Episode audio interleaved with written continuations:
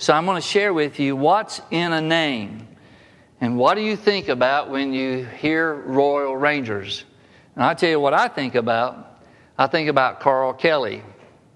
I think about uh, Chiefland, Florida. I think about 1974 when I discovered that we had such a thing called Royal Rangers. All those years we was over in our little church in Childersburg, and, and I think it was in place then, but we just didn't get the memo. So uh, I uh, went to uh, Carl Kelly and I drove uh, 50 miles from Chiefland, Florida, over to uh, Ocala. And uh, Carl Thompson trained us. We went for like 15 weeks in a row on Tuesday night, I believe it was. And we finished LTC, leadership training. And I'm telling you what, these kids in Chiefland, I mean, they started chewing beech nut uh, at the age of six. You know, it was like they'd show up, they had that big old pack of, of beech nuts chewing tobacco. I mean, they didn't even have McDonald's. All they had was chewing tobacco. So that's, you know, we said, well, wait a minute. Uh, a Royal Ranger is clean. He is clean in body, mind, and speech, and also in your mouth. You know, you shouldn't be chewing tobacco. But, it, you know, they just got, we got so many boys saved. And uh, as you see, this is the emblem of Royal Rangers. And this was all the, uh, the vision of Johnnie Barnes when he created Royal Rangers as, a discipleship ministry in the Assemblies of God. And you see, it's kind of have this uh, compass like look to it. And that's by design. It, it's to tell Royal Rangers that the points of the compass needs to direct us to Jesus.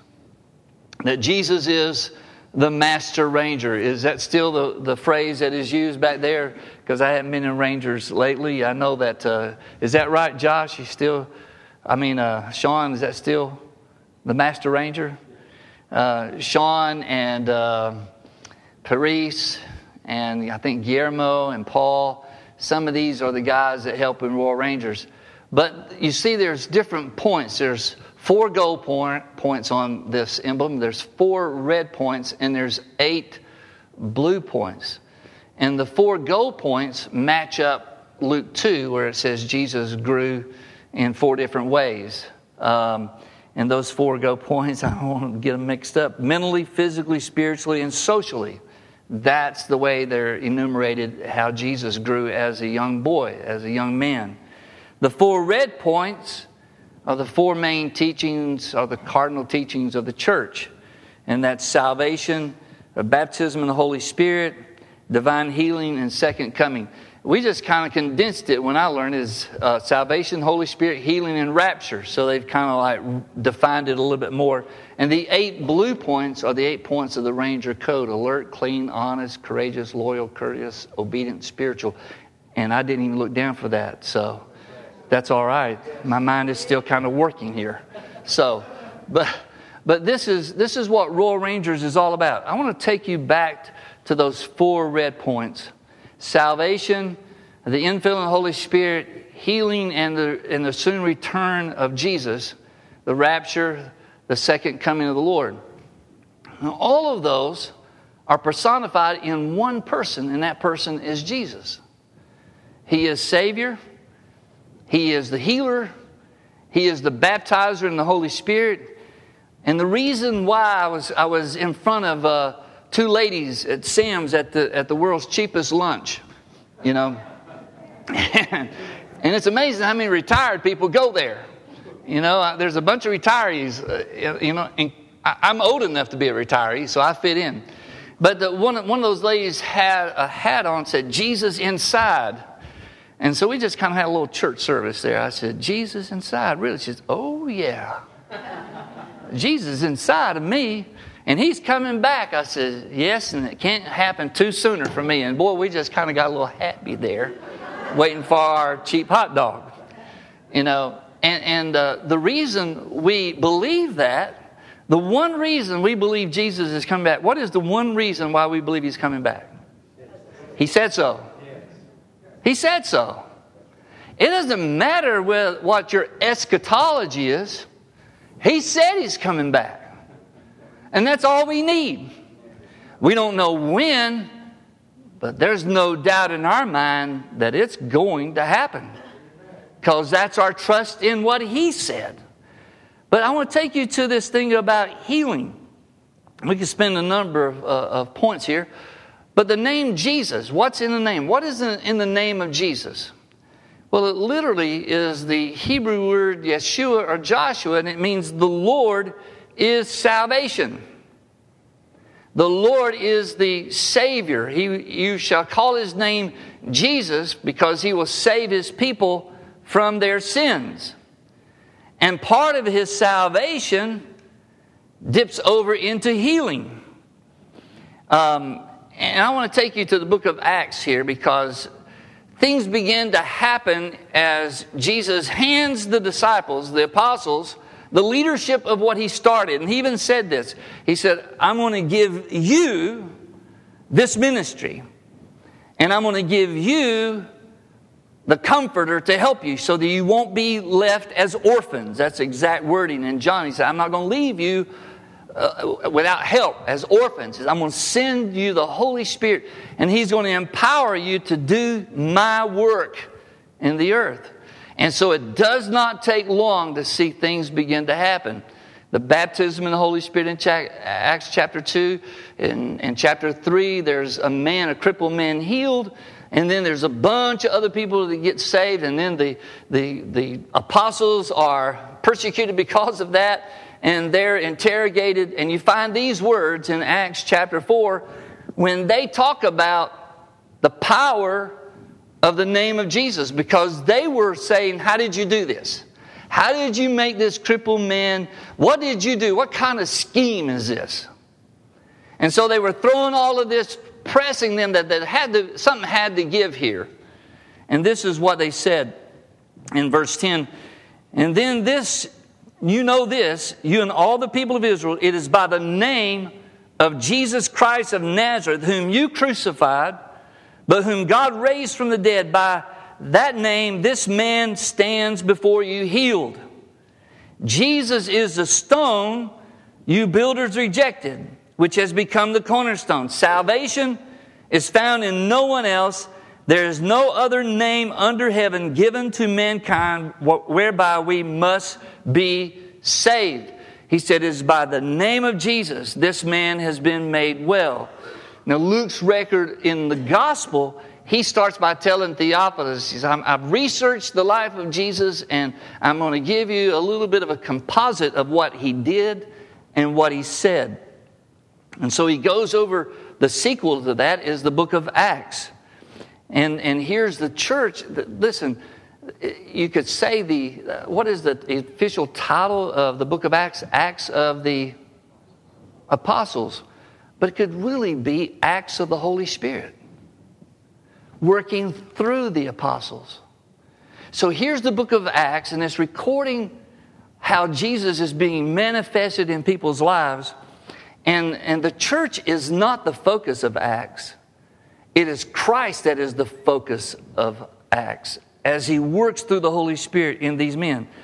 Peter preached a, a, dynamic message in Acts 2, and he, he referenced that Christ was crucified and was raised from the dead.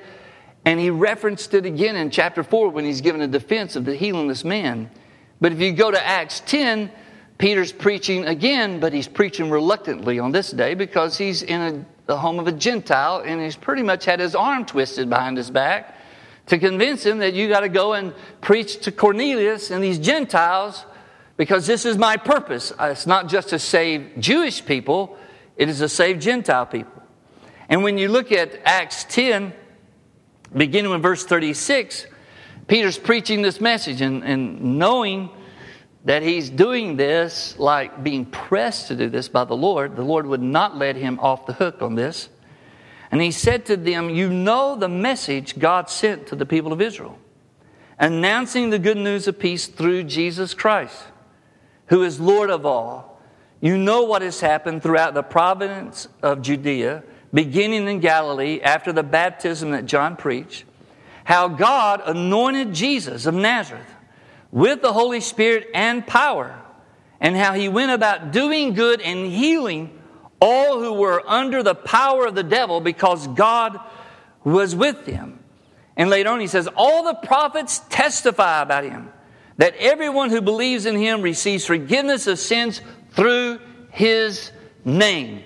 What is in a name? In the name of Jesus, there is forgiveness, there is healing. And as soon as he made those statements, the Holy Spirit was released in that house. With no one laying hands on them, no one praying for them, no one having an altar call. There was, it was while he was still preaching, the Holy Spirit invaded that house and invaded every person sitting there, and they were all filled with the Holy Spirit. How did that happen? Because the name of Jesus was being promoted. The name of Jesus was being presented. And in Him there is salvation, there's the infilling of the Holy Spirit, there's healing, and there's the promise of His return. Last week uh, in your class was a great lesson on Isaiah 61 in Luke chapter 4 when Jesus read from Isaiah 61. But also, one of the great chapters in Isaiah is Isaiah 53. And it's the chapter from which Mel Gibson produced his movie, The Passion of the Christ. And in that, you know, there's a, there's a fancy term in Bible college called hermeneutics. It's actually a course. And it's just a big word meaning how to interpret Scripture. And the reason why we have so many different denominations is because we all interpret some Scripture differently. You know, we have these nuances. It's the same book. It says, how, how can we have one Bible and all these different angles to it and taste of church and how worship is done and how singing is done and how everything is done. It's just because how we apply what we study in God's Word. But here's a basic rule of hermeneutics. When there is an opportunity for the Bible to interpret itself, go with that. And Isaiah 53 is one of those places where the Bible interprets what Isaiah wrote in Isaiah 53. Here's the passage I'm going to take you to. It's Isaiah 53 4. You're very familiar with this, but here's, here's the hermeneutic of some churches. When they read this, they are saying that the wounds of Jesus or the stripes of, of Jesus is for the healing of your soul. It's, it's salvation. It's not talking about physical healing. And this is why, this is where one of these, it's open to how you think it applies. It says the same thing, but it's how you apply it. Now, stay with me just, if you're in Isaiah 53, just stay with me right there because we're going to take a longer look at this. Surely he, referring to the suffering Messiah, this is the, the suffering Messiah is the entire focus of Isaiah 53. Surely he hath borne our griefs and carried our sorrows. Yet we did esteem him stricken, smitten of God, and afflicted. If you just looked on the cross, people would say, man, he must have done something really bad. But that's not what was going on there, was it? If you looked at him and says, what, what a sad commentary of a person's life. But something else was going on. But he was wounded for our transgressions, he was bruised for our iniquities. The chastisement of our peace was upon him, and with his stripes we are healed. So, Somebody can look at that and says, well, that means healing of diseases, but it doesn't say it there. It just says, and we are healed. Does that mean it just he just heals our soul? Well, I want to take you to Matthew chapter 8.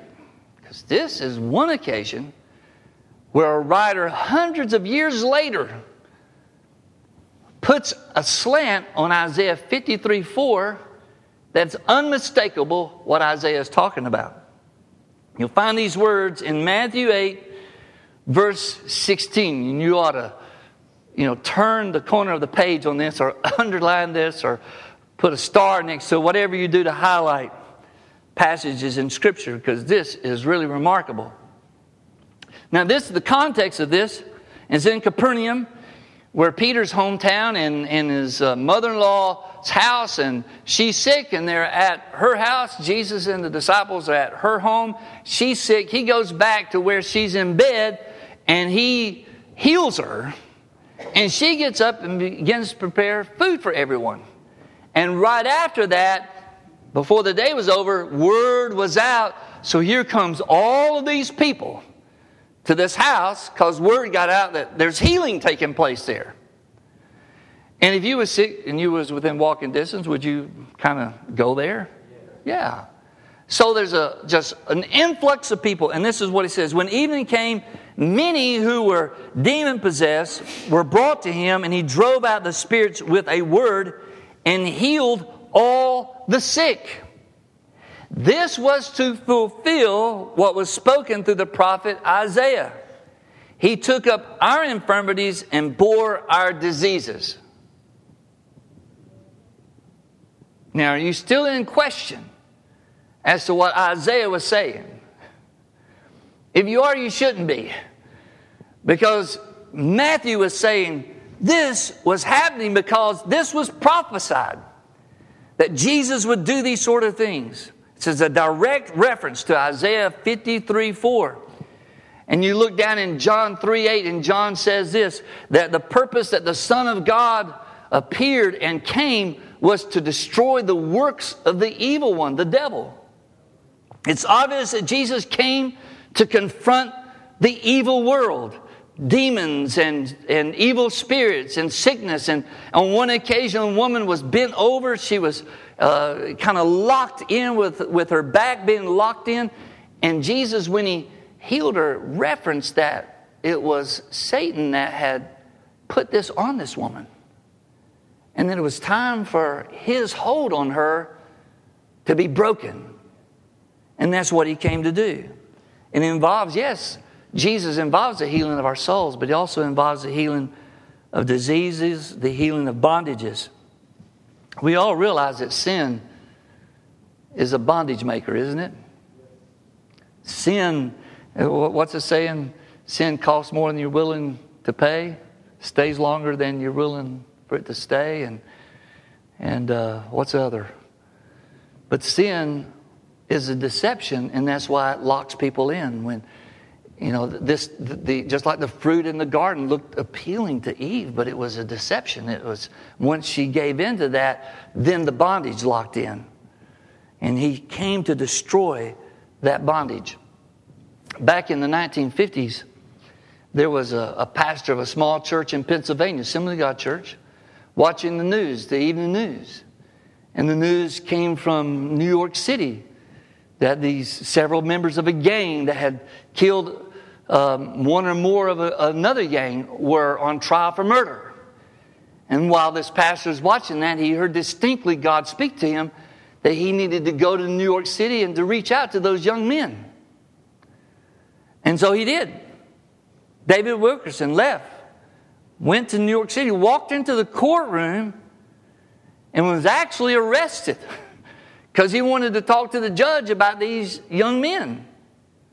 And, you know, they ended up not arresting him because he had the Bible and he was saying, I'm here to help these young men. And, and even though that did not go well, while he was there, the door began to open in New York City. This gang culture, this heroin culture, drug culture, all of this, the door began to open just slightly for him to be able to begin to minister to people. And of course, he was rejected. You know, this is a country preacher from Pennsylvania. He doesn't know how things operate in a big city of 8 million people at that time, New York City. And, and yet, God put him right there.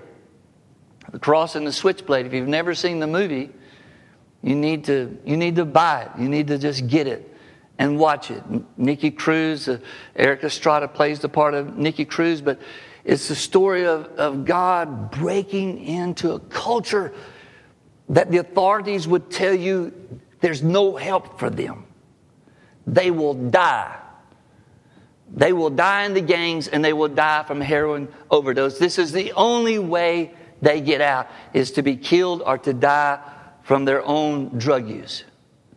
And yet God began to do miracles in people's lives. There was no teen challenge. Later it was established teen challenge. But those first addicts that he ministered to, they were delivered simply through intercessory prayer during the night. God began to set one young lady named Maria was set free from heroin addiction because they just interceded. There was, there was no possibility the street said, if you get addicted to heroin, it's only a matter of time that you die from it, but you will never, ever get off of it. It's impossible to get off of heroin addiction. And here's this young lady, she gets off of heroin addiction. And yet she finds herself later in a compromised situation, and her drug supply, supplier sees the opportunity to offer her a free heroin fix. And in her moment, she takes it. And she waits for the high to kick in, and it never does. And then she accused the guy of giving her something that wasn't heroin. Well, he didn't take that too kindly. But the news got out on the street. She's been delivered from heroin. There were people, when he started ministering to people like that, there were people that would drive their young people up and drop them off out of luxury cars and said, We can't do anything with them, see if you can. And one by one, Nicky Cruz, of course, was probably the most famous of those because he was a warlord and, and he was such a, a man of bitterness and, and he had killed other gang members. And, and like when Nicky Cruz got saved, it was on. Because God was healing people, not just their souls, but their bodies. Because heroin addiction, you're not supposed to be able to get off of it. Even today, there's no help for a heroin addict except to give them substitutes to help depress the urge to shoot up. Here's the interesting thing about Teen Challenge. I want to show you this graphic. And this is Teen Challenge centers in Europe and Africa and Russia, the Middle East, India. The Davises know of the one in Mumbai. And there's multiple, I think there's some in, uh, I don't see Sri Lanka there, but I think maybe now there's one in Sri Lanka, right? And, and it's just, why are, why are countries, multiple ones in Russia, why, why are these teen challenge centers just erupting in places in the world? Because countries don't have an answer. And some of them are not Christian countries. They're, they're, uh, it's really kind of weird that they, they know when they come in that our one dynamic that's different than anyone else is, is the Jesus factor. We introduce them to Jesus. He is the healer of not only their souls, but uh, of their bodies as well. And they still do not use any medical treatments. It's intercessory prayer, believing for the power of God, laying hands on them, rebuking the withdrawal, staying with them until God delivers them. And He delivers them. So much so that a, a woman who was not a Christian did a research on Teen Challenge years ago, wanting to know why is the success rate so high, she discovered that the cure rate the cure rate for Teen Challenge, meaning this those who've been out of the program for five years or longer are still clean. They're not addicts. They haven't went back. Teen Challenge cure rate is around 80%. The best the government has is down almost in single digits. The Jesus factor. What he said in Isaiah He is the healer. He bore the pain of all of these addicts, He bore their hopelessness, their despair, because it's in their mind when they're hooked, they just think that there's no help for me. There's no relief for me. There's no way out for me other than to die. And there's a lot of people that's not even hooked on heroin. They, they just have that kind of hopelessness that's engulfed their life. And Jesus heals hopelessness too, doesn't he? There is healing in the name of Jesus. We just had a song, There is Power in the name of Jesus. But you could put this in There is freedom in the name of Jesus. There is ultimate healing in the name of Jesus. Here's the thing truth can stand alone without any emotion. Truth will be there no matter what emotion you have. And we should never, we should never base truth out of our experiences. We should always examine our experiences based on what is true. And what is true is we serve a great Savior.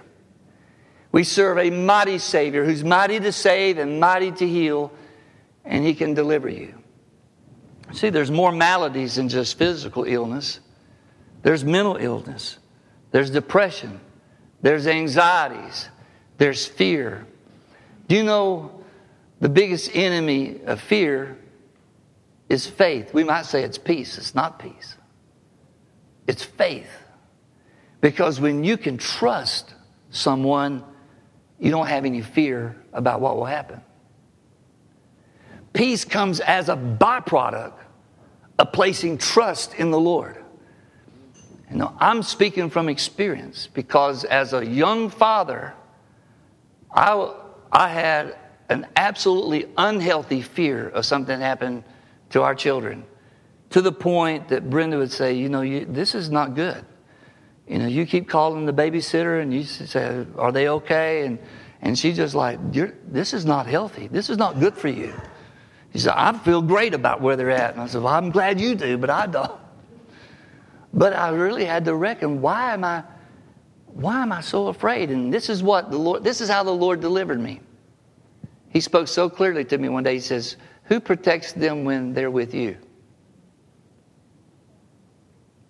You think you protect them? You think you can make sure nothing happens to them? I said, Wow, I didn't think of it that way. And there's people who are carrying fears. People who are carrying a depressed, they're trying to just get through the day and just get through the week and and just make it. I want to tell you, there's healing for you. There's healing for you. He didn't come just to save our souls. He came to heal our minds. There's, you know, I, our son has MS. And there's, I, I guess they say there's no cure for MS. He's got three lesions on his brain. Thankfully, he doesn't have any more since his first MRI that they diagnosed him with MS. He's, he's in his 30s. And so we pray for Sean. But I'm, be, I'm beginning to say, Lord, you're the healer of MS. They may not have an answer for MS, but you have an answer. The world may not have an answer for dementia, but God has an answer for dementia. To heal our, the tissue of our brain, the cerebral functions of our brain. I just believe that we need to begin to trust God and call out to God and not just accept things as though they cannot be changed. Jesus is the great changer. I want you to stand with me this morning. And I'd like for you guys that I gave some oil to to come up and just stand here with me. And we're gonna we're gonna pray for people. I had I had someone even during the service say I need prayer because there's there's been a death in that family. Does the Lord help us with grief? Sure. So I want you to come and stand in front of one of these three stations, and we're going to believe God to heal you. Or if you come and stand in place of someone, Lord, I pray right now that we just wouldn't walk away and accept what is going on as the final word that we would step through our despair and say, I want to trust you, Lord. I want to see a breakthrough. I want to see a change in a situation. I need to see a breakthrough, Lord. And I just ask, Lord, if it's just a mustard seed size faith, that we would exercise it this morning and just put our confidence and trust in you and say, Lord, heal me, heal my family, heal my son, my daughter, deliver from addiction those that I am close to, bring deliverance and freedom to their lives, heal their homes, heal their marriage. Whatever the malady may be, it may be something so Psychological, there's no really description, but Lord, there's a pressure upon that person that you want to release and you want to bring peace and healing. We just give you trust today to do that in Jesus' name. Amen.